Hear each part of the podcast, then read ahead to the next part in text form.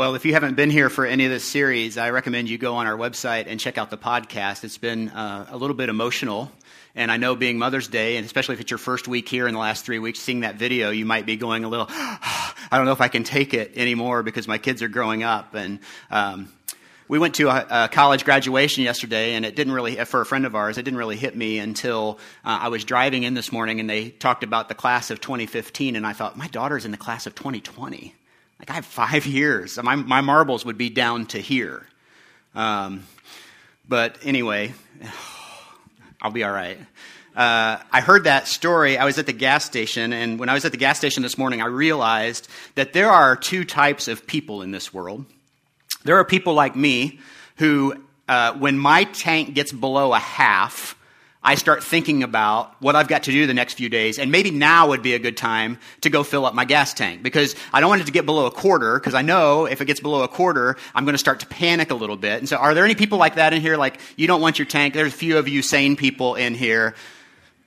I wonder how many of you are more like Kramer on Seinfeld, and your goal in life is to see how far below E you can get that needle to move. Anybody in here like that? Yeah, you people are sick.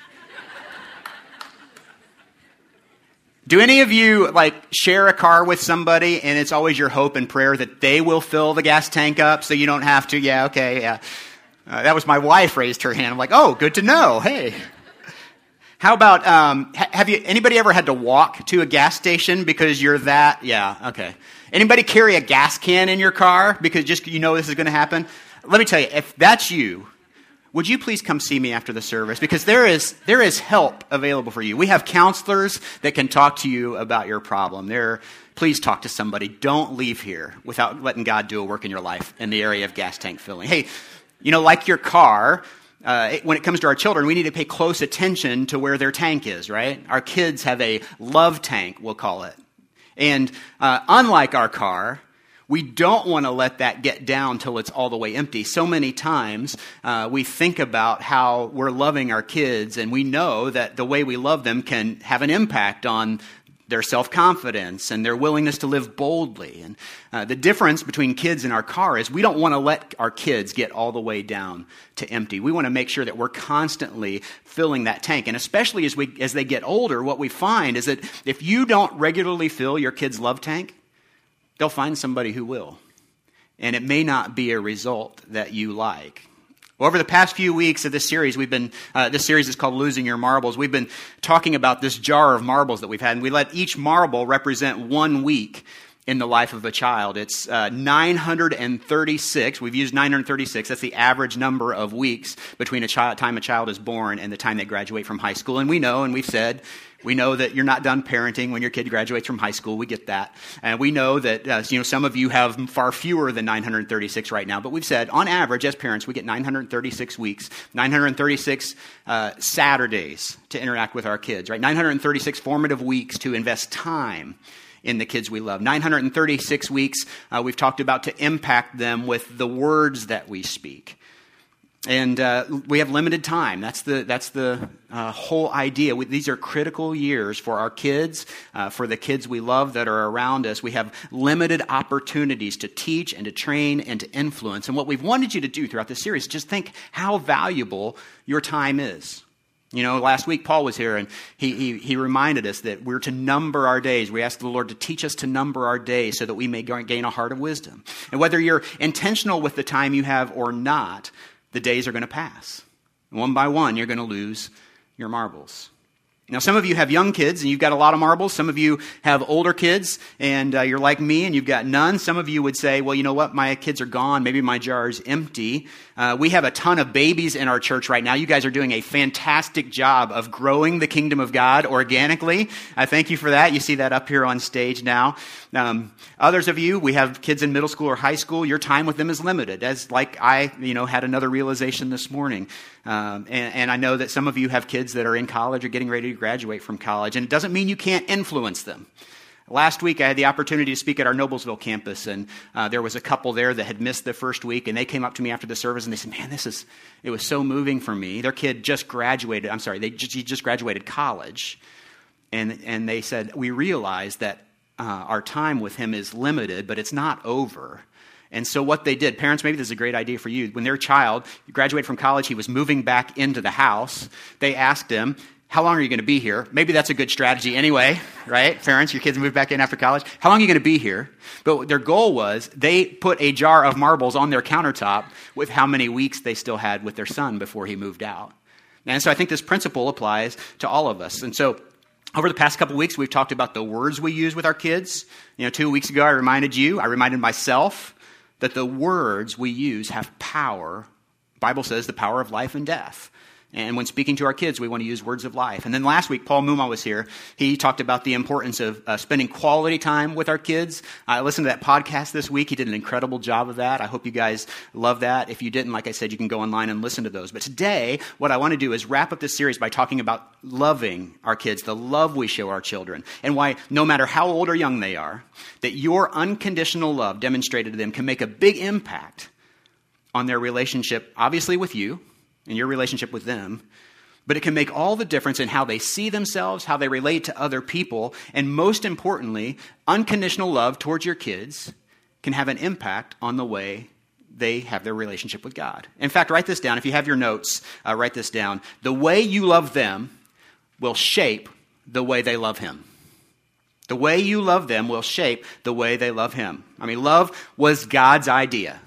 The, the Bible says that God is love. That means He created it, right? He, he made you and me to love and to be loved, to pursue love, to experience love, to desire love. What did Jesus say is the greatest commandment? He said it's to love the Lord your God with all your heart and soul and mind and strength, and to love your neighbor as yourself. The great commandment in two parts, both involve love. We're called to love. We're supposed to love. Love is at the core of everything we are, which makes sense. God is love, and we were made in his image. You know, the Apostle Paul, who we talked about week one, um, had a lot to say about love. And uh, we're going to spend a lot of time in the New Testament in the letters of Paul. And so we're going to start with 1 Corinthians 13. If you don't have a Bible, there should be one of these around you you can pick up and use. It's page 800, which is easy to remember. That'll be hard for me to find second service. Page 800 in that Bible, but 1 Corinthians 13. Uh, Paul, as we talked about week one, at one time in his life seemed to know nothing but hate. But then he had a personal encounter with Jesus, and Jesus spoke words of encouragement to him, and it changed the course of his life. And so, sometime after that, he wrote these words 1 Corinthians 13 13. He says, Now these three remain faith, hope, and love. But the greatest of these is love. What's Paul saying? He's saying love is most important. Love matters most. Everything else pales in comparison. I think we all know that love is important in our relationships, especially the relationship between a parent and a child. And today we're going to focus not just on the importance of showing love towards your kids. I think most of us love our kids. You don't need me to tell you you're supposed to love your kids, right? I hope. You don't need me to tell you you're supposed to love your parents. I hope that's not true. But what I want to talk about specifically is the way we show love to our kids. How you show love to your children or those special kids in your life can make all of the difference. It, it, can make the difference in the way they see you, how they trust you, and again, in, in the way that they see God and how they relate to God. And so Paul also wrote in Philippians 2, uh, just a couple chapters later, Philippians 2 3, he wrote this Do nothing out of selfish ambition or vain conceit. So he says, Don't do anything because it's going to puff you up, make you feel better about yourself. He says, rather, in humility, value others above yourselves, not looking to your own interests, but each of you to the interest of others. Now, I just want to stop right here because I'm going to, in a minute, I'm going to take this verse and I'm going to apply it to our parent and child relationships. But I just want to say, even if you're not a Christian, I want to show you that the Bible has incredible wisdom for our relationships, uh, for our friendships. You put that verse back up there for a minute, Andrew, please?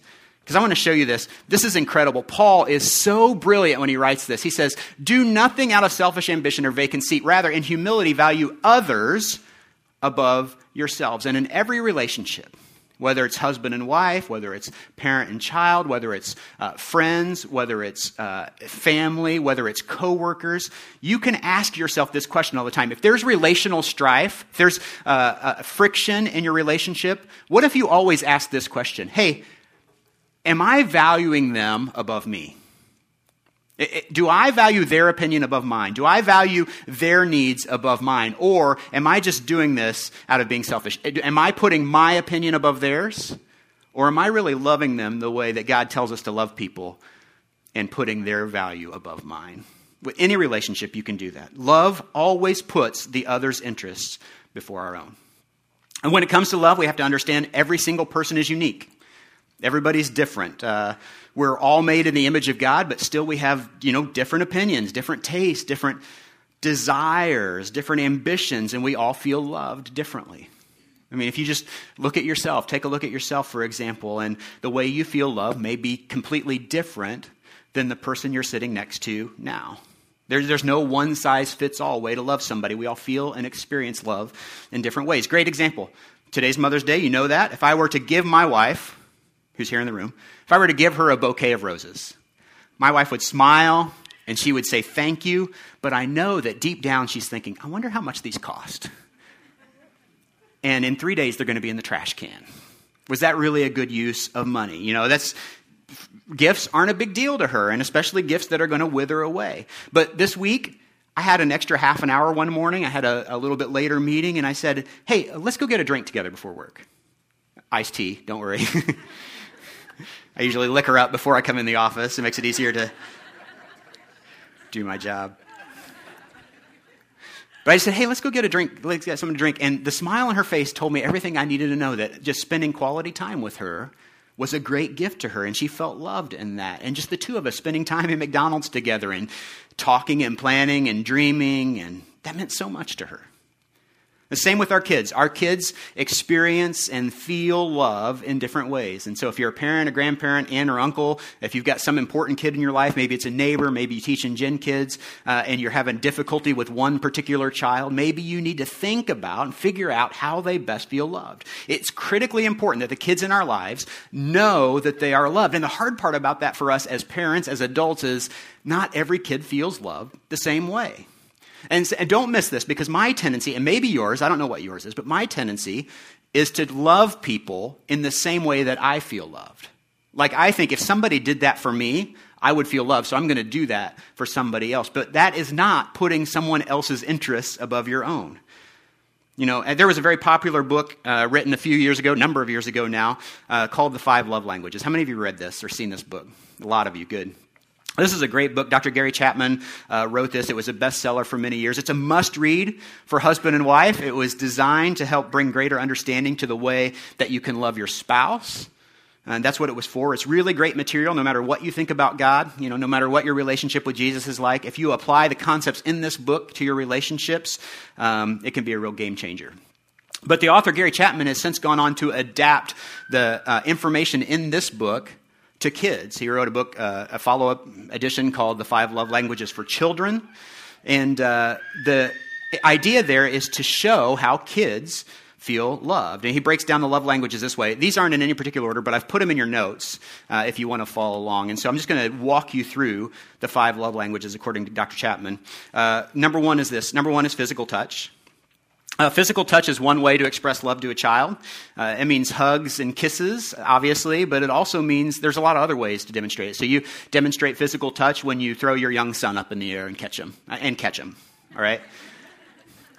You demonstrate physical son when you uh, spin your child around and round in circles until you both get dizzy and you fall down and one of you throws up. Uh, when a mom snuggles up next to her daughter to read a book together, that's, that's physical touch. There's so many ways to experience uh, love through physical touch. Now, maybe you have a 17 year old that doesn't want to snuggle up and read a book with mom anymore. You know, my 13 year old daughter um, has developed this kind of hug spin move that can only be rivaled by Dwight Freeney in his prime. It's like I go in for the hug and she does one of these, whoosh, and I, I get the side hug, you know, and that's how I always end up with her. But just because she feels awkward in that moment or just because they don't pursue that doesn't mean they don't need your hand on their shoulder every once in a while.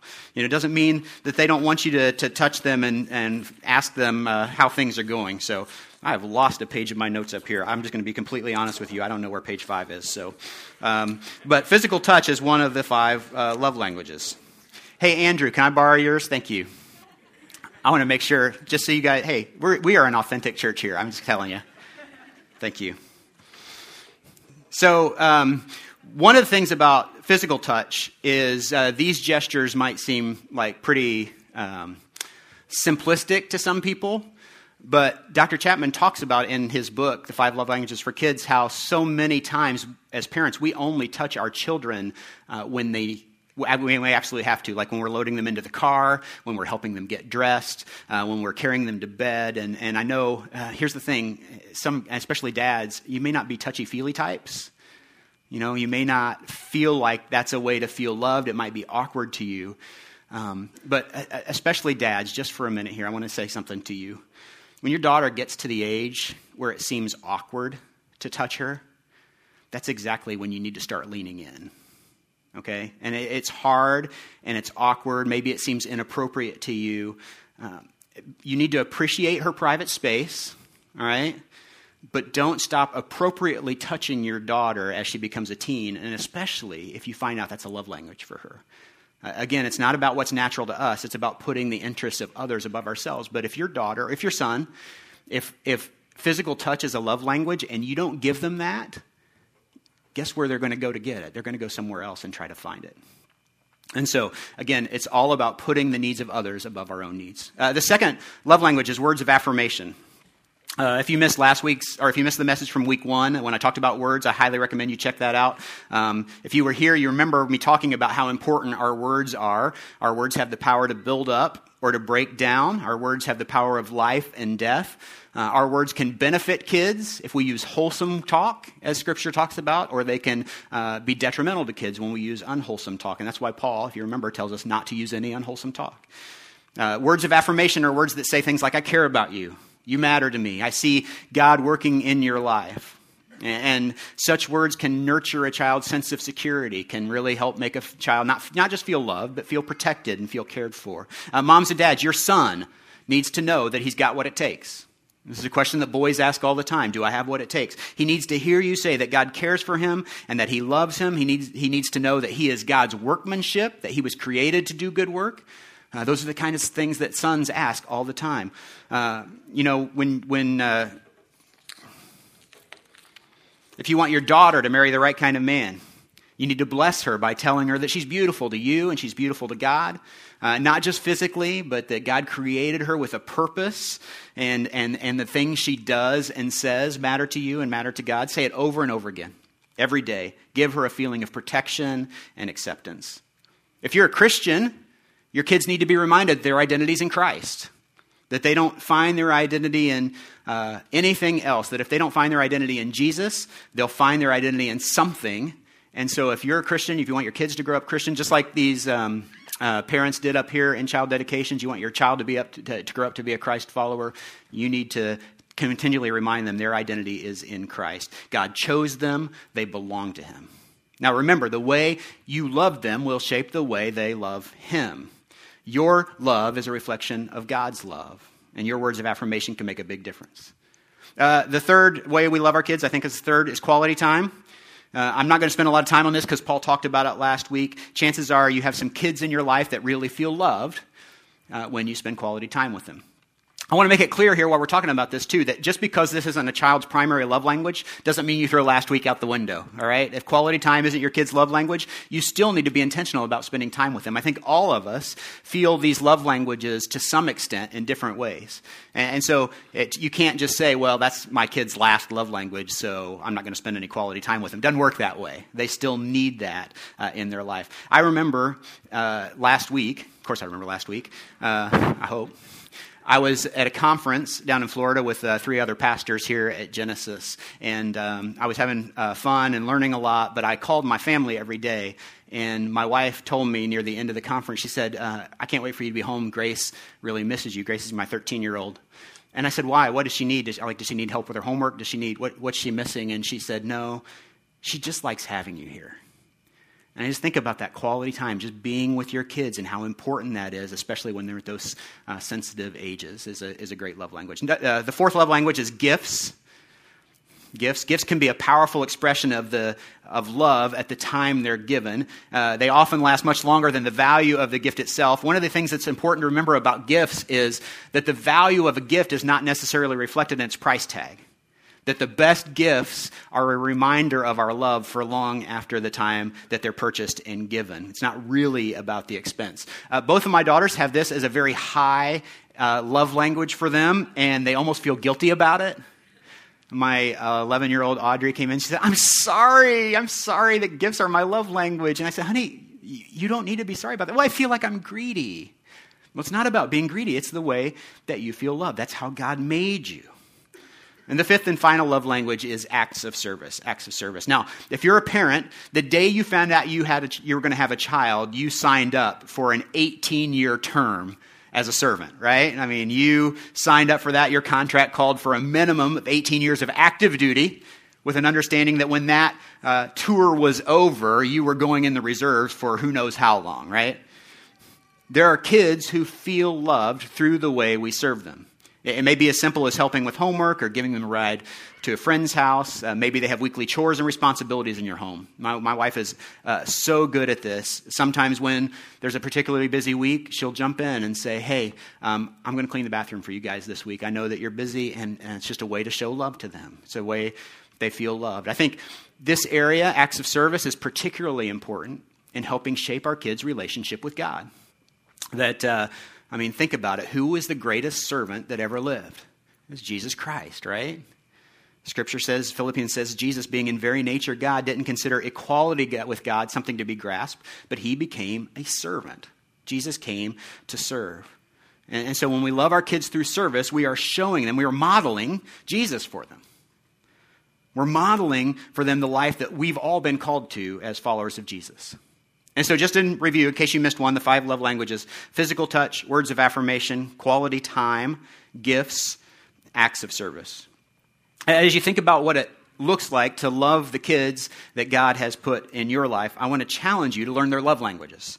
Discover the best way to express love to them so that they can feel loved. Because remember, Philippians 2 says, Do nothing out of selfish ambition or vain conceit Rather, in humility, value others above yourselves, not looking to your own interests, how you feel and receive love, but each to the interests of others.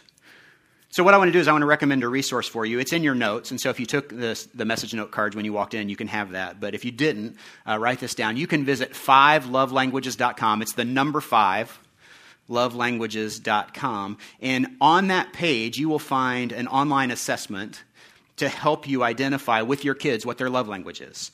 Uh, we did that this week with both of our kids. I found some of it wasn't surprising, a little bit was surprising, but there's a, there's a test for younger kids, uh, preteens, kids 9 to 12, and then teenagers.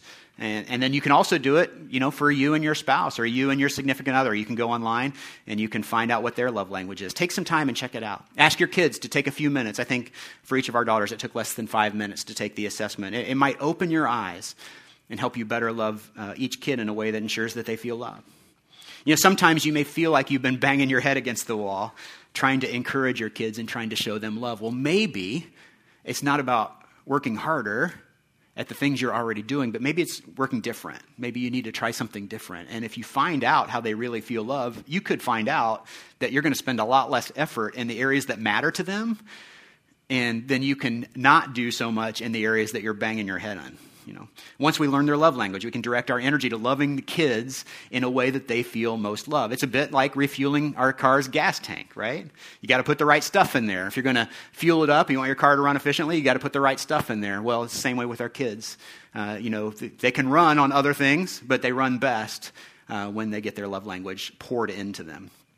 A man in the Bible named Timothy, I think, is a great example of this. He was an apprentice or a disciple of the Apostle Paul. And uh, look how Paul compliments who Timothy has become in 2 Timothy 1.5. He says this. He says, uh, Paul, writing to Timothy, says, Timothy, I am reminded of your sincere faith, which first lived in your grandmother Lois and in your mother Eunice, and I'm persuaded now lives in you also. This, this should be the passage that every church teaches on for Mother's Day, I think. I don't know why we didn't make this the centerpiece of our message, but just look at this. We, we don't know for sure, but it's implied in this, uh, in, in, this passage, in this piece of scripture, that Timothy's grandmother and mother both influenced Timothy in his walk with God. That they had a say in how he developed his faith. Their, their faith and love shaped, okay, the way that Timothy had grown to love the Lord. Moms, you can influence your kids by the way you love them. I know that sometimes it feels like your words, your actions aren't having an impact at all in your house. You feel like you're not being heard. But what you find out over time is all of those words, all of those actions, all of that love is building up in them, and it's creating in them a faith that is going to mean so much as they grow into be adults. You know, that you, your grace, your influence uh, can shape where they find their identity. Now, dads, the same is true for you. Uh, you can show your children that they matter to God by the way you love them. Your, your words, your patience, your time, your service to them, uh, the gifts you give them, the way you love your sons and daughters will affect, will shape the way they love the Lord. And that's the goal. You know, this series, this three week series, is not about teaching our kids to become nice, polite, kind human beings. This is really about, and especially for those of us who are followers of Jesus, this is about raising our kids to be disciples of Jesus. It's a big challenge. That's why we need Jesus. That's why we need His Holy Spirit. We need Him for our lives. We need Him for our marriages. We need Him at the center of all of our relationships. And, and the more you read Scripture, the more evident becomes that Jesus was absolutely dependent on His Father. That, that He models for us the, the importance of dependence on His Father. He, he relied on His Father all the way to the cross. His last words in His life were spoken to His Father as he died a death that we deserved. If Jesus needed his heavenly Father that much, how much more do we need our heavenly Father? Uh, we need the Father in our lives. We need his love. We need his strength. We need his guidance and wisdom. We need him to love well. How do we lean into that dependence? Well, it's through prayer. Keep praying for your kids. Pray with your kids pray to God when you're by yourself and ask Him for help. I want to do that right now. I want to invite those of you who have kids or a special child in your life, uh, just as a way of communicating that you're dependent on the Father. I would love for you to stand. I would love to pray for you. If you've got a kid in your life, if you've got uh, a relationship that you're struggling with, if you've got a relationship that you just say, I, I want more of, of the Father in our relationship, I want to pray with you. Let's pray together. Heavenly Father, we love you and we just come to you and we confess our dependence on you. God, we need you in our lives. We need you at the core of our relationships. We need you to be good for us to be good parents. Uh, we need you to be good grandparents. We need you so that we can be good husbands and wives and friends and aunts and uncles. And God, we just need you. And, for all these people standing around the room, Lord, I just pray uh, that your Holy Spirit would go with them this week, that you would help guide their words, guide the time that they spend. Would you guide the way they love their kids and the kids around them? Lord, we all need more of you. God, we just confess today that you are the, the glue that holds this whole thing together, that, that without you, we can do nothing. And so we just pray that. We, we pray that right now over the families that are represented in this room. Lord, we thank you so much for sending your son Jesus for us. We thank you for the work that he did on the cross. We thank you for the example he set in his life. We thank you uh, for the fact that he overcame death to show us that no matter how hard it seems right now for us to invest in these kids in our lives, Lord, that, that you can do all things. We thank you for that. God, as we go into a time, time of worship uh, through song, I just pray that the words we sing would be pleasing to you. And we pray these things in Jesus' name. Amen.